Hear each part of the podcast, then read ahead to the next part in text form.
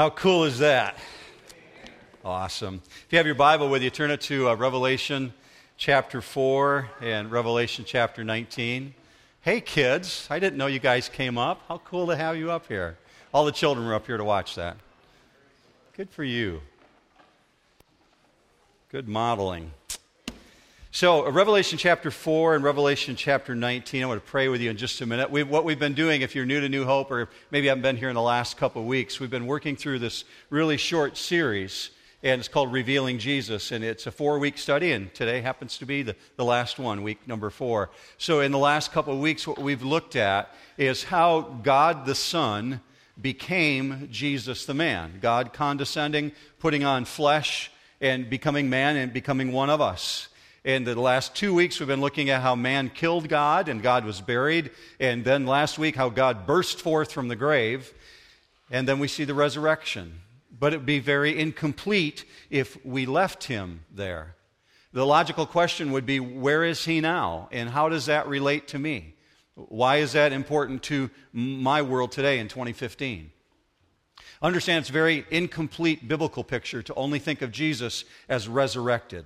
It's really necessary to have a comprehensive view of him, and I believe you're going to get that this morning. And here's why. When you really learn who Jesus is, not who you want him to be, when you really learn who Jesus is, everything changes. Your perspective completely shifts. You love differently. You live differently when you really understand who Jesus is. So let's pray together, and we're going to step into the text. Father, we come before you recognizing that what we just witnessed is the evidence of new birth. To be able to see these individuals, Connor and Eric, who have willingly said before this group and this service, we stand for Jesus. Thank you for that witness. And we now, because we're followers of yours, look into your word. Have you teach us? Have you guide us? Have you reveal things to us that we can't see on our own? So, Father, I ask that you allow us to set aside the distractions, all the other things that might be tugging at our mind right now, that might be begging for our attention. I ask that you help us to focus on you.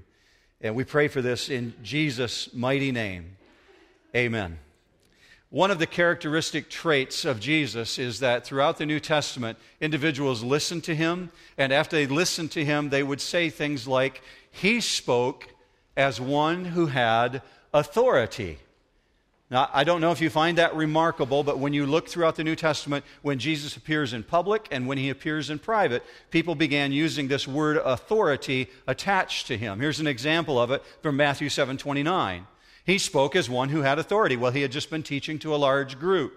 And this large group responded, he speaks as one who has authority. In other words, Jesus backs up what he says. Now, this word authority is the word exousia. And I'd like you to see it in the Greek, but it's in your notes this morning, both in Greek and in Hebrew. You'll see the Hebrew in just a minute. So there's 4 Greek words in your notes this morning. We haven't done that in a long time, but I need you to understand what's being communicated here. Exousia, this one who has authority, is talking about somebody with competency and also force. So not just competency and force, but this one who has freedom. So it translates to these thoughts, like superhuman behavior. Not just superhuman behavior, but one who has jurisdiction, who has liberty and power. Have you personally ever made a claim that you couldn't back up? We do it all the time, right? We make promises to ourselves. We make promises to others. We say, I'm going to lose a certain amount of weight by such and such date, and we don't hit it, right? Or I'm going to save a certain amount of money by such and such time. We make claims that we can't back up. God never makes a claim that he can't back up. But human nature is to make promises or claims that we can't support. 1980, Muhammad Ali, if you don't know him, you're probably younger than 35 years of age, but Muhammad Ali was the super boxing champ, heavyweight champion of the world. 1980, he's at the peak of his career, and he's getting onto an airplane in New York City. He climbs into first class, settles down into his seat, and he's going to fly to Washington. While he's sitting in his seat, the flight attendant walks up to him and says, Mr. Ali, you need to put on your seatbelt. Muhammad Ali is known for his quick wit, so he very quickly responded to the flight attendant, Superman don't need no seatbelt. And the flight attendant, who was even quicker than him, said, Superman don't need no airplane either. Put on your seatbelt. He's making a claim he couldn't back up, right? Okay, he wishes he had exousia. He wishes he had that kind of authority. The greatest rabbis in the entire world during the time of the first century could point to and judge certain aspects of the Bible. They could determine what it was communicating. That was reserved for those who had authority. So when Jesus shows up on the scene and he begins speaking as one who has authority, he gets challenged on what he's doing. Let me take you to Matthew, and it says this in Matthew 21. You'll see it on the screen. When he, meaning Jesus, entered the temple, the chief priests and the elders of the people came to him while he was teaching and said, by what authority are you doing these things? And who gave you this authority? Now, in the Hebrew language, I already gave you the Greek explanation, which is exousia. In the Hebrew language, authority is this cool word. I love it. Shmika. It's just fun to even to say. Shmika means a laying on of the hands. It means a transfer of power. So the person is invested with so much authority that those around him would lay hands on them. We see that in the church when elders are selected or somebody is sent off to the mission field. The church puts hands on them. They're communicating something. This one has been given authority. So the leaders are challenging Jesus. Where did you get Shmika? Who dared to give you authority? Who would even authorize you? So watch Jesus' response to them. Matthew 21, verse 23. Jesus said to them, I will also ask you one thing, which if you tell me, I will also tell you by what authority I do these things. So he's going to do a little riddle with them, right? Play a little game with them. Well, they can't answer his question because what he asked them is, where does John the Baptist get his authority? By what does he do the things that he does? Well, they don't want to get in political trouble. The people love John. They don't want to say the wrong thing, so they just decide to play the easy route. This is their response. Verse 27, answering Jesus, they said to him, we do not know. He also said to them, neither will I tell you by what authority I do these things. Wow. You ever had somebody come and ask you a question about the Bible and you know the answer and you'd say, nah, I'm not going to tell you.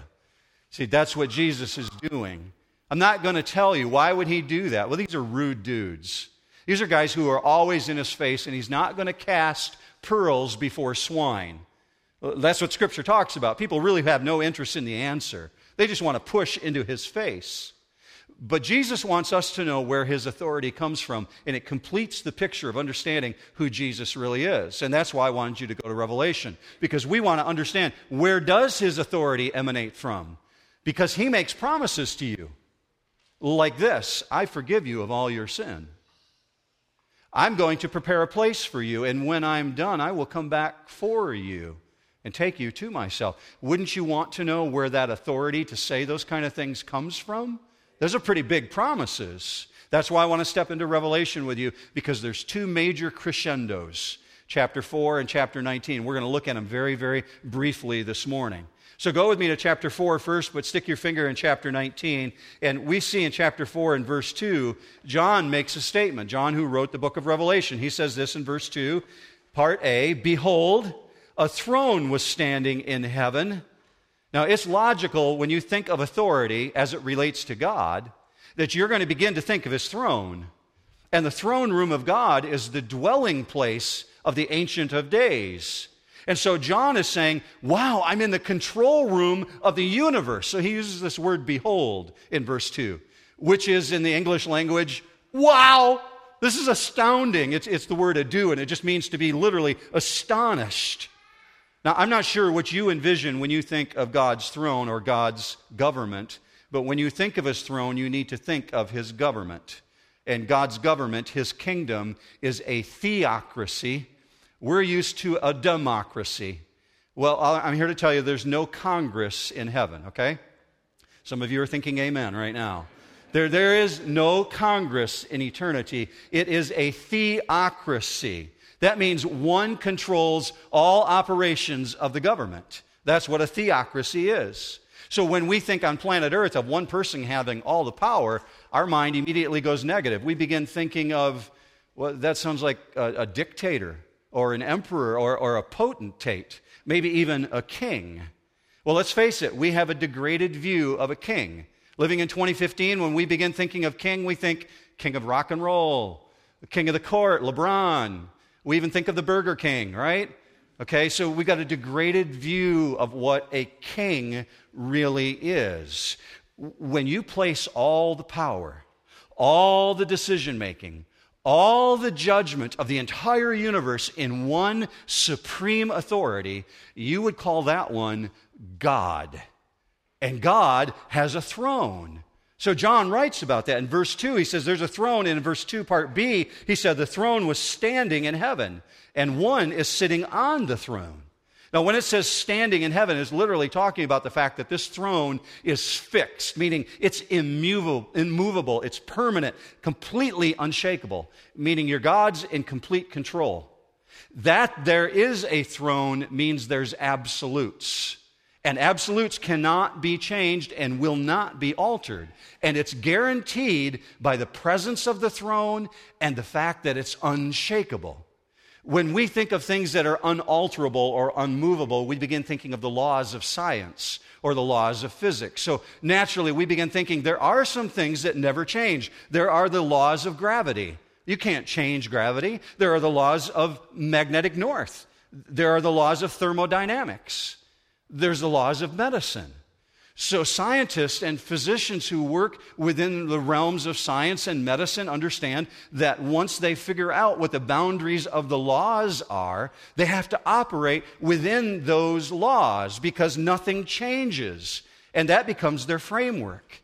Well, the same thing is true when it comes to morality. There's moral absolutes, and God's methods cannot be changed, never altered, no matter how far man wants to change the parameters, no matter how far man drifts away, God never changes, right, church?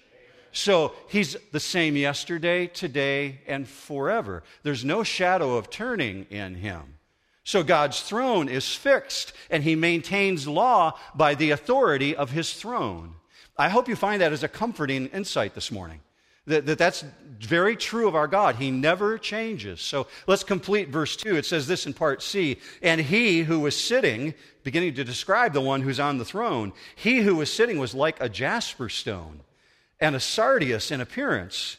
And there was a rainbow around the throne, like an emerald in appearance. So we've got this one who's sitting. This word sitting is hedraos, and I'll explain that in just a minute. But we're talking about the king is on the throne of the universe, meaning random chance doesn't govern the universe. God governs over the universe. So here's this next Greek word, this word hedraos, and it literally means to be steadfast, something that can't be changed. So God's in this posture of reigning, meaning all the events that are unfolding, especially as you look at the book of Revelation, and it begins talking about the end of the earth and end things, meaning everything that is emanating and happening is because he's on his throne and he's in charge. So let it be known this morning before we move forward, there is a throne. It is fixed, and God is on his throne. Amen? Okay, let's move forward. We're told that he looks like a jasper stone and a sardius in appearance. Now, when you begin thinking of a jasper, you're going to immediately begin thinking of something that's crystal clear, but it's diamond-like. Matter of fact, Revelation in chapter 21 talks about the heavenly city where Jesus is preparing a place for us, and he says it is crystal clear. Look with me on the screen, Revelation 21:11. The brilliance of the holy city Jerusalem is the brilliance of the glory of God.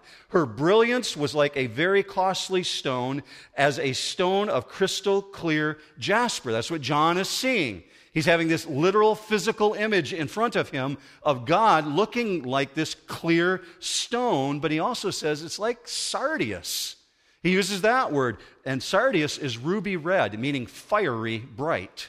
So he looks at the center of the throne, and he sees what is a crystal clear image, yet it's emanating with this brilliant red fiery nature, and it's speaking of the blazing wrath of God.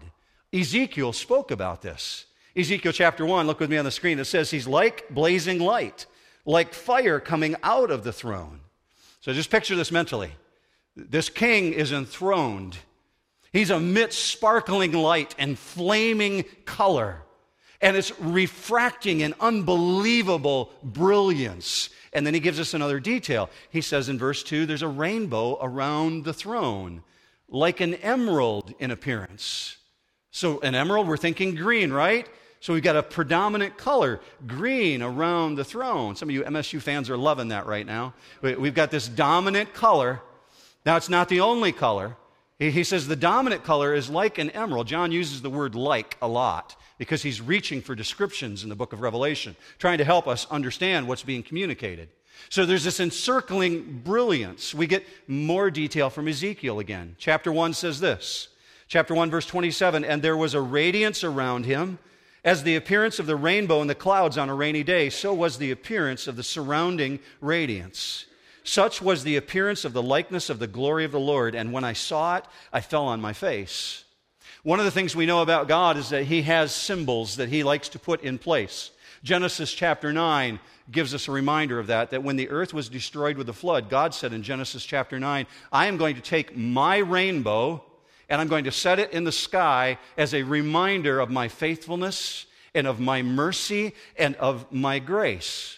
So John's looking and he's seeing at the center of the throne this fiery red image that's crystal and it's emanating all of these colors, but around it is the emanating image of this rainbow of God. Meaning this for us, God's wrath is never at the expense of God's faithfulness. His judgment never outweighs his mercy. They're on an equal plane, so God's attributes are entirely the same. Maybe you think of God as being God 100% wrath and 60% mercy. Or maybe you think of him 100% love and 40% justice. God is 100% everything. That's why he's God. So when John looks and sees this image of God on his throne, surrounded in perfect harmony with this brilliant green image, yet fiery red, he tells us this is an image of God in his wrath and his mercy at the same time. Verse 5 says, out from the throne, we're going to jump right over verse 4, but verse 5 says, out from the throne come flashes of lightning and sounds and peals of thunder. That immediately makes you think of Mount Sinai. God with Moses giving the Ten Commandments, and what did the people see? Flashes of lightning. What did they hear? Rumbles of thunder. The earth begins to quake. John's seeing the exact same thing. It's associated with the presence of God. Move forward with me again into verse 6. And before the throne was something like a sea of glass, like crystal. And in the center and around the throne, four living creatures, full of eyes in front and behind. The first creature was like a lion, and the second creature like a calf, and the third creature had a face like that of a man. And the fourth creature was like a flying eagle. See, John's really struggling to describe these things, and he actually saw it. You can imagine our difficulty. So he says there's something like this before the throne. What is he seeing? This is what I understand that he's seeing.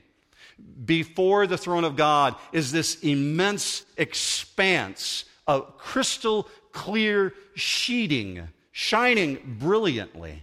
It's very similar to what Moses saw on Mount Sinai. After God gave the Ten Commandments, he invited 70 of the leaders of Israel to join Moses up on the mountain, and God revealed himself. But all they got to see was the backside of God's feet. Look with me on the screen. Exodus 24:10, and they, the elders of Israel, saw the God of Israel, and under his feet there appeared to be a pavement of sapphire as clear as the sky itself. Now, John mentions these four living creatures. What is he describing here? Well, they're not animals, okay? And they're not pets. God doesn't have pets at the throne. What he's referring to here is, in the Greek language, one word. It's the word zao, Z-A-O, and it literally means moving quickly. It matches what Isaiah describes in the Old Testament, that the angels before the throne, the seraphim who are blazing red hot, move at lightning speed. Oh, that's what John is seeing here. So we're told a little bit more detail in verse 8, part A, and it says, and the four living creatures, each one of them having six wings, are full of eyes around and within. Now, just focus on the thought that each one of them have six wings for a minute. Why do we get that detail? Well, that matches what Isaiah says in chapter 6, verse 2. Look at how he describes it. With two they covered their faces, and with two they covered their feet, and with two they flew. Why would angels have to cover their faces? Because even the most exalted, highest creator of the order of God cannot stand to look upon the glory of God or be consumed in his presence. So with two they fly, with two they cover their feet because they stand on holy ground, and with two they cover their eyes. And watch what they do. You're going to love this.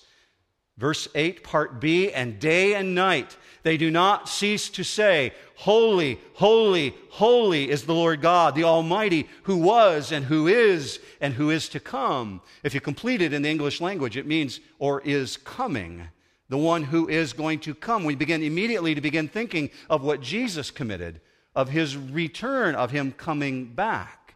But let's just focus on the thought of holy, holy, holy for a moment.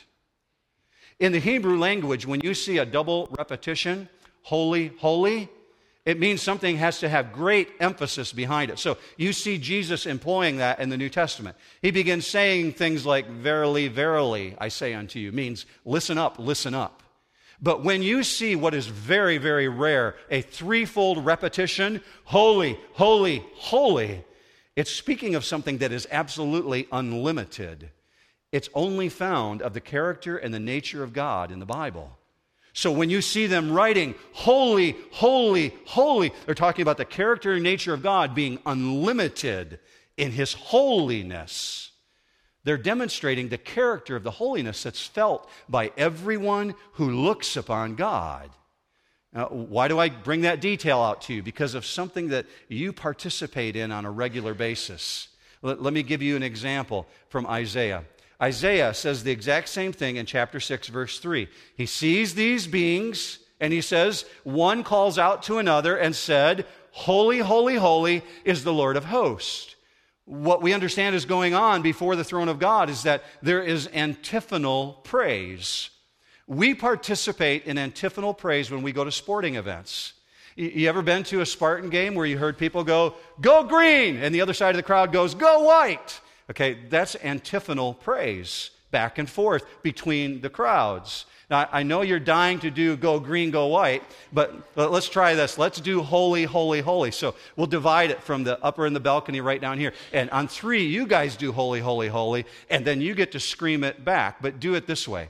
Do it as though your team just picked up the ball with 3 seconds left in the game. Okay? All right? You tracking?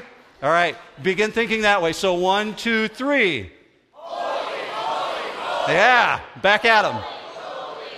Okay, you guys are lacking. Let's do it again. 1, 2, 3.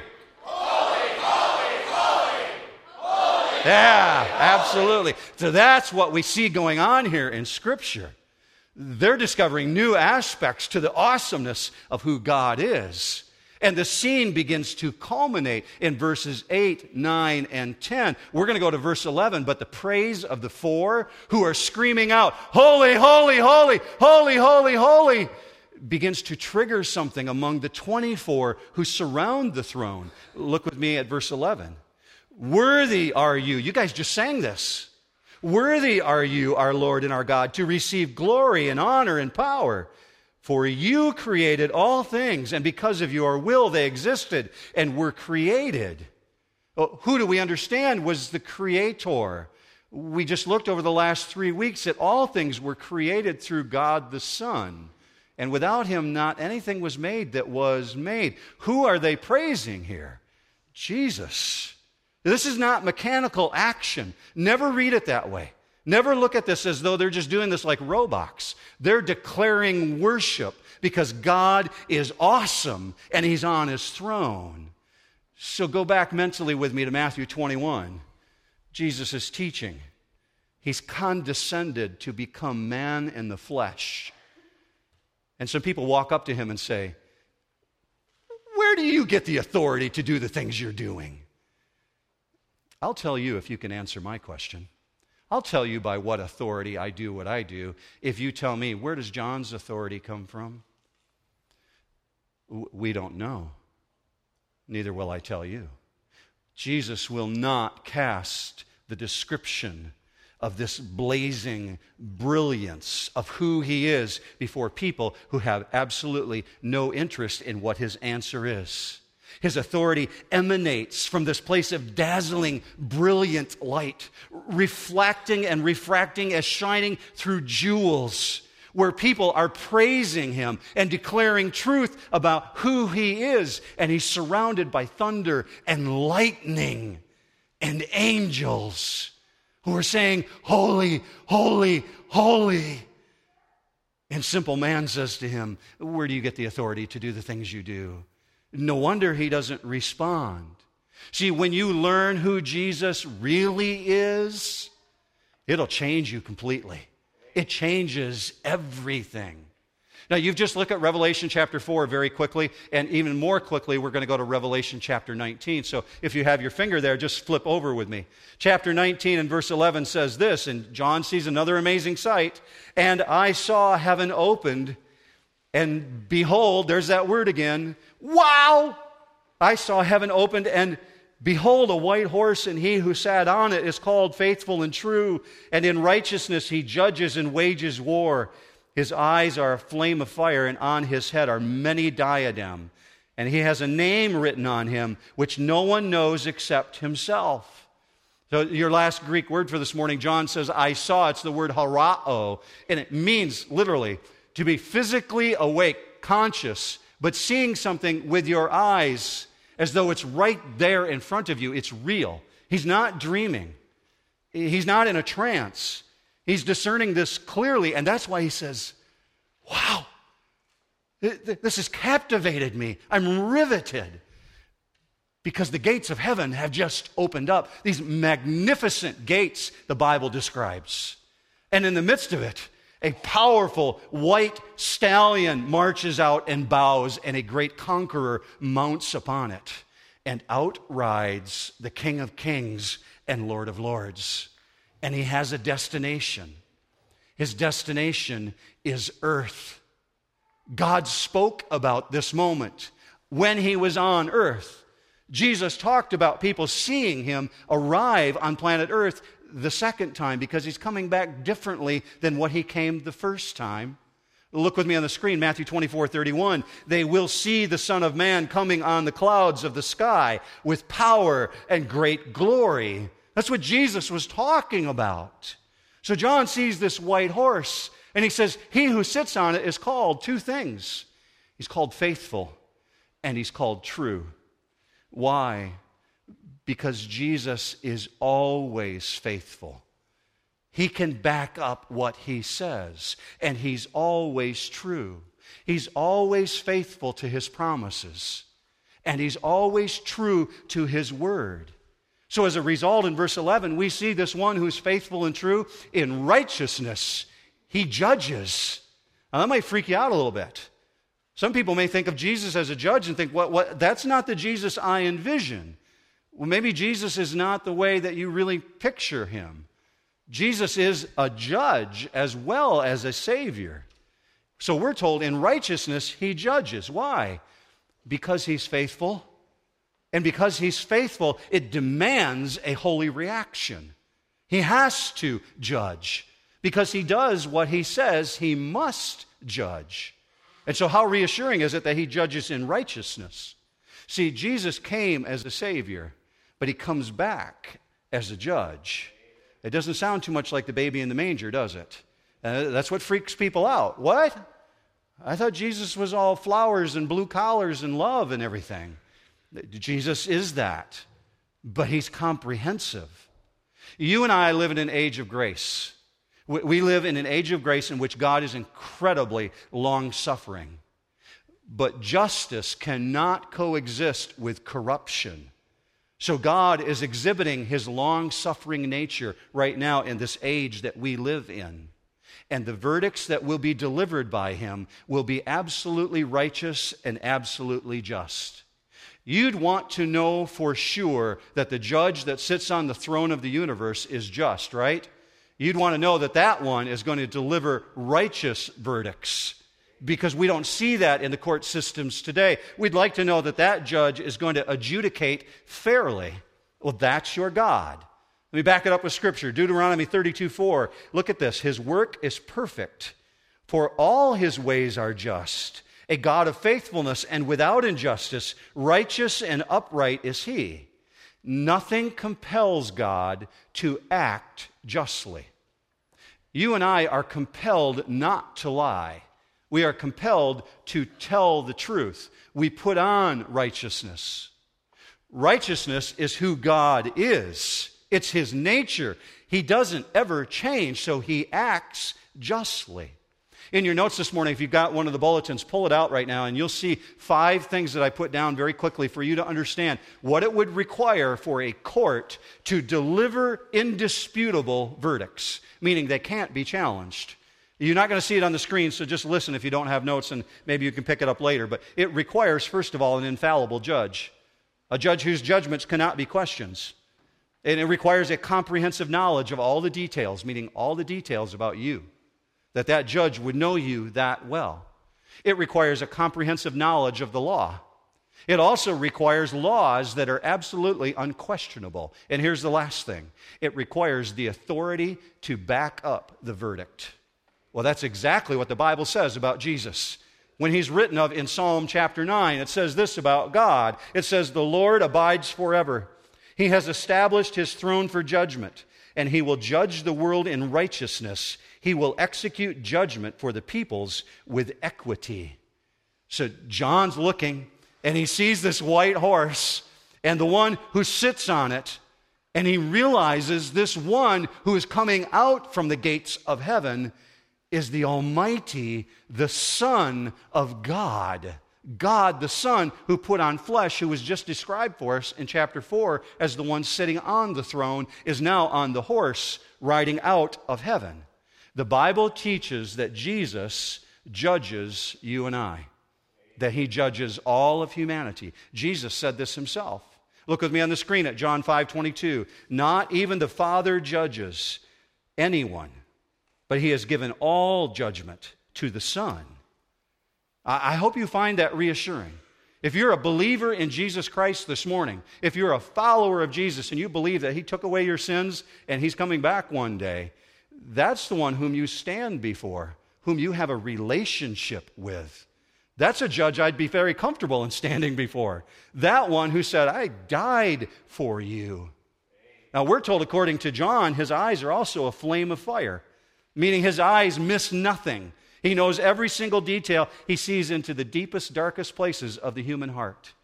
And our hearts are wide open to him. According to Hebrews 4:13, all things are open and laid bare to the eyes of him with whom we have to do. I hope you find that reassuring too, that he knows you that well and he loves you.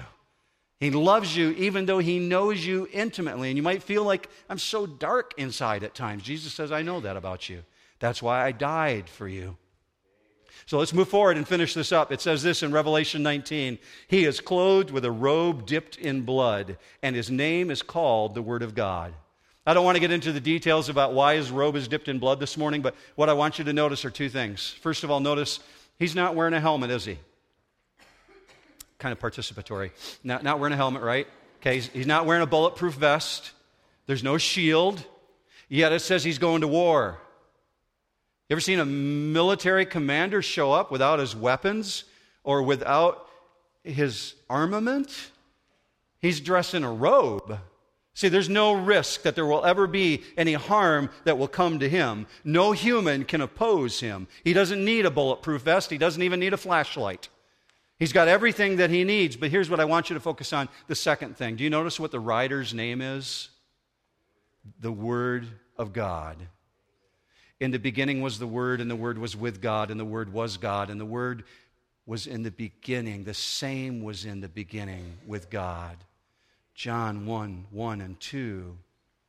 The Word of God, one of Jesus' names, who's riding out to come to earth. That's the Lord Jesus Christ, the second person of the Trinity. Let's end this with these last 2 descriptors. Verses 15 and 16. "From his mouth comes a sharp sword, so that with it he may strike down the nations, and he will rule them with a rod of iron. and he treads the winepress of the fierce wrath of God the Almighty, the same king who spoke the universe into existence, as we saw in week 1. That same power emanates from him and becomes a sword, which is the word, the power of God, and with that he will judge the enemies. So the king of the universe is also a warrior. Don't see him as less than he is. He's not the baby in the manger. That's just a tool that God used. See him as the king of the universe. Don't reduce him to less than what he is because of how we end verse 16. Verse 16 says this, "On his robe and on his thigh he has a name written, King of Kings and Lord of Lords." Oh, man, that's just so awesome. When someone mentions or the image pops in your mind of the second coming, I don't know what pops in your mind at that moment, but this is what should. This is God's word saying, this is what the second coming looks like. The return of the king is the culmination of history. Jesus must return because it's the truth of the Bible. You believe that Jesus died for your sins this morning? Okay. Do you believe that he rose from the dead? Then you must also believe that he's coming again. Because he said, with exousia, I'm coming back for you. In the meantime, I'm going to build some places. And when I return, I will take you unto myself. See, he must return. You and I, we make promises we can't keep. We make claims we can't back up, but our God does not lie. He's incapable of it. Old Testament, New Testament, they both say it. Numbers 23 and 19, God is not a man that he should lie. Hebrews 6:18, it is impossible for God to lie. So when God says to you, I will forgive you of all your sin if you will believe in my Son, he will forgive you of all your sin. When God says to you, I'm coming back for you, he will come back for you. And when God says things are going to be unimaginably better, they will be unimaginably better. So I believe, Mark Kring believes, therefore my belief determines what I do. When you really learn who Jesus is, when you discover all of his capacity and we really understand who he is, not who we want him to be, it'll change you. It'll change everything about you. I believe that the very one who is God the Son relinquished that throne and condescended to become man. I believe that he conquered sin at the cross. I believe that he conquered death at the resurrection. And I believe he's coming back again. That's your God. He cannot lie. So we end this today understanding that he has all authority in heaven and earth. And by that authority, he says, you're forgiven, you are forgiven. You get to go out of here with great joy today and celebrating the knowledge of that. If you've never given your life to Jesus Christ, this is a great day to do it. This is a great day. You just saw the witness of individuals who recently said, I belong to Jesus. They went into the waters of baptism for that very reason. If you've never confessed Jesus as your Savior, I challenge you to consider that today. What does it mean for me to become a follower of Jesus Christ? Because what you believe about God, it determines what you do next. Let's pray. Father, you know that we're about to fill our lungs with oxygen and praise you for all we're worth. So I ask that you would take this opportunity that each of us have to send praise back to you and that you will glory in it, that Jesus will be magnified because of what he has done for us, for he's worthy. Jesus, you are righteous and you are true and you are faithful and you do not lie. So I stand among brothers and sisters in Christ today who celebrate what you have done for us. We know with great confidence that you are coming again, but in the meantime, we praise you for what you have done, that we know freedom from sin, that we are forgiven because of our King, in whose name we pray, and all of God's people said, amen. How about if you stand right where you're at?